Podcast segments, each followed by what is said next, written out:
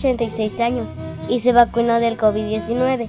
Mi tío tiene 45 años y también ya se vacunó porque tiene una enfermedad crónica. Mi mamá tiene 39 años y ella también ya se vacunó porque ahora es de suma importancia hacerlo porque se trata de la vida de cada uno de nosotros y los jóvenes que ya tienen 15 años también se tienen que vacunar porque viven con sus padres, abuelos y todos tienen que seguir las recomendaciones para protegerse y protegernos. Tenemos que estar orgullosos de todos por ponerse la vacuna porque saben que teniendo la vacuna se cuidan ellos y nos cuidamos todos.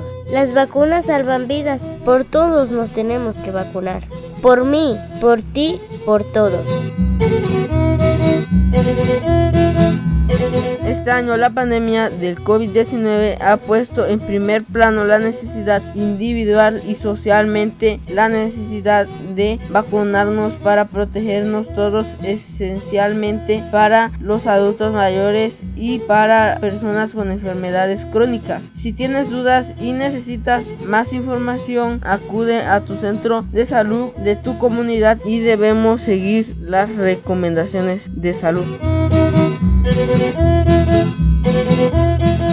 No contagiarnos del COVID-19 y seguir adelante como todos sabemos, el COVID-19 y sus variantes es una enfermedad que se contagia muy fácilmente entre las personas. Por eso hay que continuar cuidándonos, siguiendo las recomendaciones de los buenos hábitos que ya todos conocemos para evitar contagios. Utiliza cubrebocas o un pañuelo. No salgas de casa si no es necesario. Si tienes que hacerlo, recuerda traer contigo tu cubrebocas. Mantente alejado de las personas entre tú y los demás. Lávate las manos constantemente con agua y con jabón y talla bien tus manos o aplica desinfectante. Desinfecta las áreas de los objetos que más utilices. También los productos que compres en la tienda. No dejes tirado tu cubrebocas en cualquier lugar donde vives, ya que expones a los demás y contaminas el medio ambiente.